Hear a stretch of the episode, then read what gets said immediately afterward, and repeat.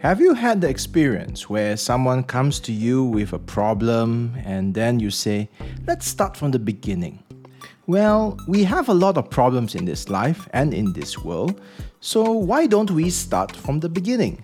And what can be more of a beginning than Genesis 1? With today's book, Dr. Johnson, he will guide us through Genesis chapter 1 to 11. Hi, my name is Terence, and I'm your host for Reading and Readers, a podcast where I review Christian books for you. Today's book is from Logos Free Book of the Month for April 2021. The book we are reviewing today is a book from the commentary series Transformative Word. The title is Universal Story Genesis 1 to 11 by Dru Johnson. The Reverend Dr. Johnson teaches biblical literature, theology, and biblical interpretation at the King's College in New York City. He has a colorful background. As it says here, before academia, he served two years active duty and five years in the reserves of the US Air Force, involved in counter narcotics operations in the Amazon basin of Colombia from 1993 to 98. End quote. None of that is related to this book, but uh, I thought his uh, counter narcotics operations, a world far away from Genesis 1 to 11. Now, why does he title this book Universal Story? Now, I'm going to explain using his words, using his words to explain why, and it's a, it's a long paragraph. Okay, so I will quote Genesis 1 to 11 is outlandish in its scope. The opening chapters parade stories of humanity intertwined with the most intriguing subjects we still wrestle with today the beginning of the cosmos, the nature of humanity, family, sex, deceit, death, murder, mass murder, ecology, agriculture, urbanization, and more. No topic seems to escape the sweeping narratives of Israel's initial history. This early history is the story of humanity, but also the story of all creatures of our God and King. It is the story of astronomers, entomologists, cartographers, historians, and social workers because it seeks to explain place, history, and the lineage of every human endeavor. It is the story of stories because it is a story about how all of these things came to be the way the Hebrews knew them to be and the way we know them today. In, in other words, all stories about life and reality in this universe are in some way subsumed under the early history of Israel's scripture. End quote. So you can see that he makes a very sweeping case that we need to understand Genesis 1 to 11 in order to understand everything else around us. And so this book is structured where we have chapter 1 is the introduction, of which I just quoted at length. Chapter 2, you will learn why it's 1 to 11 and not 1 to 10 or 1 to 12 because of the way the book of Genesis is written. And uh, in this same chapter 2, you will also see how what we believe and what we know of the Christian faith from the New Testament, Old Testament can all be traced to Genesis. And after that, in chapters 3 to 7, these five chapters explain Genesis 1 to 11. Now, there are 11 Genesis chapters, but he doesn't divide them equally into these five chapters. Okay? So listen, there's one chapter for Genesis 1, one chapter for Genesis 2, one chapter for Genesis 3 and 4, one chapter for Genesis 5, 6, 7, 8, 9, and one chapter for Genesis 10 to 11. If you're keeping track, that means the emphasis of the book is on chapters 1 and 2. And understanding chap- chapter 1 and 2 of Genesis is foundational to understanding the remaining chapters. So, after explaining on Genesis 1 to 11, um, Dr. Johnson then has uh, two chapters which explains what we have just learned with connection with science and ethics today. And the book wraps up with a conclusion and recommended reading. The attentive listener would have noticed that we have a missing chapter. I said in the beginning that this book is part of a series, Transformative Word Series. And what is this series about? We don't have the typical introduction by the editor of the series or a chapter just describing what is the series about. It's not in this book, it's not in Amazon, and I could only read about this series in Logos, the website. And this is what it says God's word is transformative. It is this conviction which gives the transformative word series its name and its unique character. Series editor Craig G. Bartholomew has worked alongside authors from around the world to identify a key theme in each book of the Bible, and each volume provides careful biblical exegesis centered on that gripping theme. Later, he writes The result is an engaging, accessible, thematic exploration of Scripture poised to offer you new and refreshing insights. The transformative word volumes were designed to pair with your favorite commentary to enrich your study with a thematic as well as exegetical perspective. Now, what end quote? What all that means is that this book is not meant to replace a very rigorous academic, technical, or full uh, commentary. It's designed to be um, read alongside so that explains why this book is so short. it's a commentary which is only 128 pages. You see, just like Faithlife, Logos has a free book every month. And I have committed myself to review a Faithlife book every month. But I don't dare to do that for Logos because uh, the Logos free book is, is a thick and academic commentary. I just don't have the time and maybe even the ability to, to review uh, those type of commentaries. But that's what makes April's free book different. It's only 128 pages. So I thought, why not give it a read?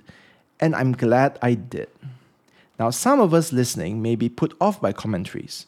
And you say and you think that I'm not a preacher, a pastor, a scholar, a theologian. I'm not even the overachieving Bible study leader who really studies the Bible before he leads. So I don't think I want to listen. But wait, wait, wait, don't go yet. When you hear my story, you might want to hear the rest of the review. So, this is how my story is. In the first two years, I wanted to understand more about the Bible. I went to the church library, I took a book. It was a commentary on Genesis. I read it and it was hard going. I understood the words, but the discussion on the Hebrew language, on other manuscripts, on other ancient Near East sources just confused me. I felt like I was in the middle of a discussion that has been ongoing for a while amongst very smart people, and I was just not one of those smart people. And because of that, I didn't touch commentaries. Some years later, I met a brother in Christ. He saw that I love reading and he asked me to read commentaries. And I said, No, no, no, no, no. I tried and it didn't work. He said there are actually different types of commentaries, and what I read was an academic commentary, really meant more for those who do research or scholarship rather than for the layperson. He suggested I read First Kings by Dale Ralph Davis. So I did. And I'm so happy I did. I mean, after reading um, Dale Ralph Davis' uh, First Kings, it was a funny book, insightful. It made me think. It made me understand what First Kings was about, and so I really gained from reading um, commentaries after that. So the reason why I say this is because Dru Johnson's Universal Story reminds me of um, those uh, easy to read commentaries. It's one of the easiest commentaries to get into. Let me put it to you this way if the book of Genesis is a national park, it is a national park that you have visited very often. Sunday school teachers around the world have guided uh, young children to color the skies as God created the heavens and the earth. And many Sunday school children sit enrapt, enraptured when their teacher tells them about the tree of the knowledge of good and evil, and Adam and Eve and the serpent. I mean, who has not heard those stories before? So you have already read those chapters. It's already a very familiar uh, stories to you. So you might ask, why read a commentary that you already are so familiar with? Well, the difference here is the tour guide. This is not your Sunday school teacher, and God bless him or her for her for their service to all of us. The tour guide in this book is Dr. Johnson. And uh, he leads you through those familiar points in Genesis 1 to 11. And he avoids those uh, pits. He, he tells us about those, those places where you have uh, creationists and evolutionists and they have argued and so on. But he doesn't make us um, stay there. And instead, he allows us to get a broad understanding and he moves on. And then at some point, he would just stop and ask that you take a look at that tree. Again, we're in a national park, all right? So there's a tree over there, it's a tree you have walked past dozens of times. But now he points it out to you and say, do you see? There is a bird, it's a rare bird, and its nest is there on that branch. And then you look at it and you wonder, I've walked past this tree dozens of times, but I've never noticed that amazing and beautiful bird or the nest that is on that branch. So, what I'm trying to describe here is the wonderful feeling that we get, uh, this feeling of what the series editor uh, meant by new and refreshing insights. And how Dr. Johnson does this is by asking interesting questions. Let me give you an example. In chapter 5, there is this section where he asks, What exactly went wrong in Eden? Was it was the thing that went wrong, was it when the woman listened to the serpent? Or was it when she hinted at an extra command onto God's command? Was it when she lusted for the wisdom of the fruit? Was it when she took it? Or when she ate it? Or when the man who was standing there the whole time ate the fruit? Now, many of us, we understand the story of uh, the Eden and we understand the fallen, uh, the fall came about because the two ate the fruit. But here he asks, what exactly went wrong? And here he makes a very interesting point. He asks us to read Genesis 3:17. And in this passage it says that God God said to the man, Because you listened to the voice of your wife, and carries on. So he says the problem is because the man listened to the wife, who listened to the voice of the serpent. So Dr. Johnson says that the problem, God's diagnosis of the problem was that the man listened to the wrong voice. So that was a perspective I've never considered before. It was not really the eating what really prompted everything, according to God in Scripture, is the man listened to the wrong voice. Now, another question that I, I never pondered before was Did the serpent lie? I always thought the answer was yes, or at least he told a half truth. But here, Dr. Johnson said that the serpent said, spoke the truth. All right, so this is how he explained. I quote The serpent predicted three things. Number one, they would not die in that day. Number two, their eyes would be open. And number three, they would be like God, knowing good and evil. End quote. Then Dr. Johnson then shows that after eating the fruit, they did not die in that day. So the serpent did speak truth. Number two, the scripture also says the eyes of both were open and they knew that they were naked.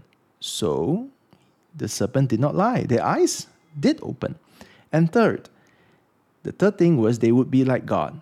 And in Genesis 3:22, God said, "Behold, a man has become like one of us, knowing good and evil." So, Dr. Jo- Dr. Johnson uh, proposes that uh, he writes, "Everything the serpent said came to fruition precisely as he said." What does this mean? If nothing else, we learn that just because someone has authoritative knowledge does not mean that we should listen to them. End quote. Again, this is an insight which I've never considered before. And I don't know about you, but I've always thought that being authoritative, knowing what, what is really true or happening, is uh, enough for us to follow. But here we say that we can have two authoritative voices the authoritative voice of God and the authoritative voice of Satan, where Satan, what he says, is also true. But in this case, we should not follow. I thought that was very interesting. And so every chapter has this type of insights where he uh, shows us something that um, I'm, I'm not familiar with. So under his capable hands, the, the Genesis 1 to 11 becomes new and refreshing. Every chapter ends with a suggested reading, so we have a Bible passages to read alongside, and there are also questions. Now, if you're looking to this book as a Bible study book, uh, so something to bring to your cell group or care group, small group, um, it can it is uh, it can be read that way, and you have the different chapters with the uh, suggested reading and also the questions at the end.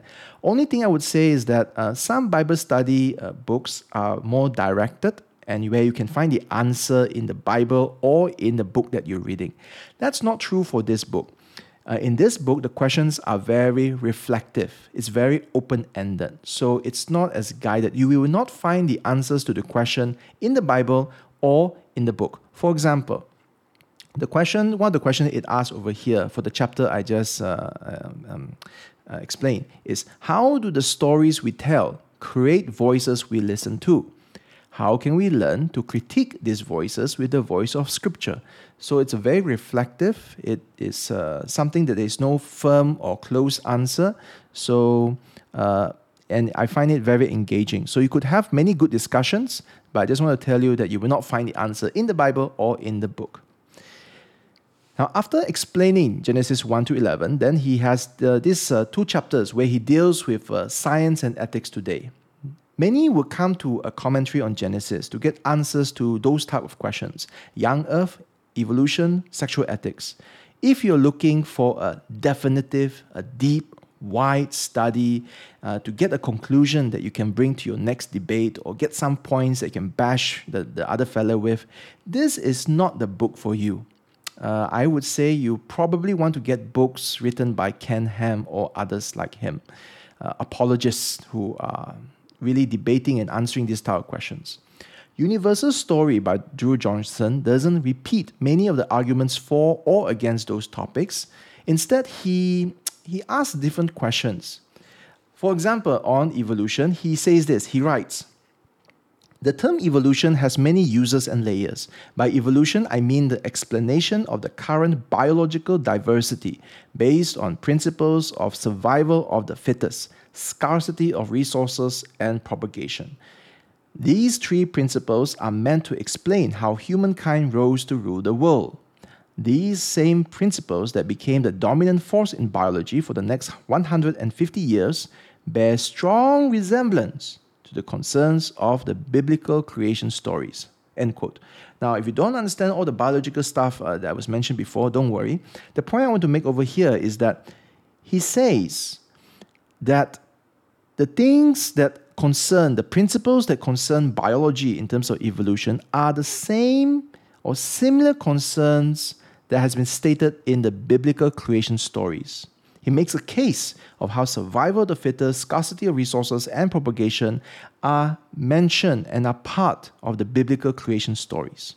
So I read that article and I was um, I'm not sure whether I agree or not agree, but I thought it was very interesting. I do want to make a point here that there are some people who say that uh, every the, the science and the Bible is basically explaining the same thing in different ways. So whatever tensions that exist, actually all of those tensions can be explained as different ways of looking.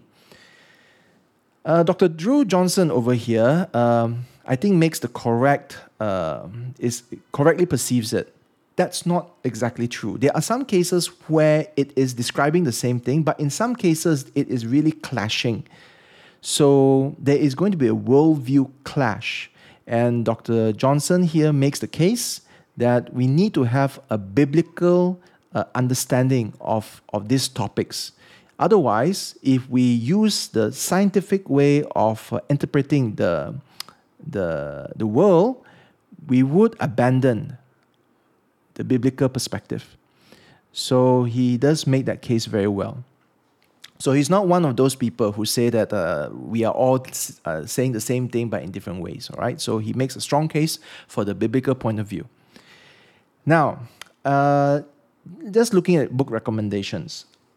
Normally, when we perhaps we look at this type of book, I would maybe suggest uh, uh, books by Dr. Dru Johnson or maybe uh, some books on Genesis.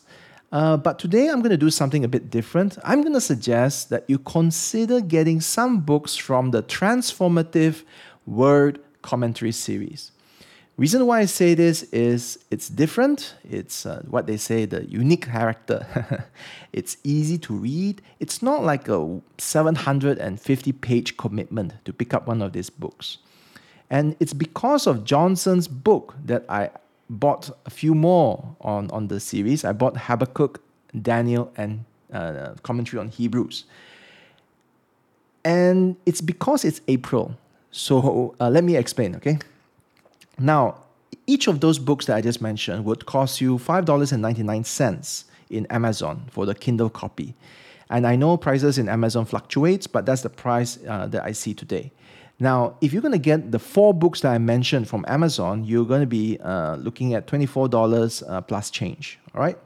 Now, if you were to get it from Logos in the month of April because of the of the promotion of the discount period for April, you're going to get all those four books. Okay, so you're going to get the Genesis 1 to 11 by Dru Johnson, you're going to get the Habakkuk by Heath Thomas, uh, Daniel by Barbara Lai, and uh, Hebrews by Andrea Koenig. So you're going to get all four of these four books for $7 and minus a few cents.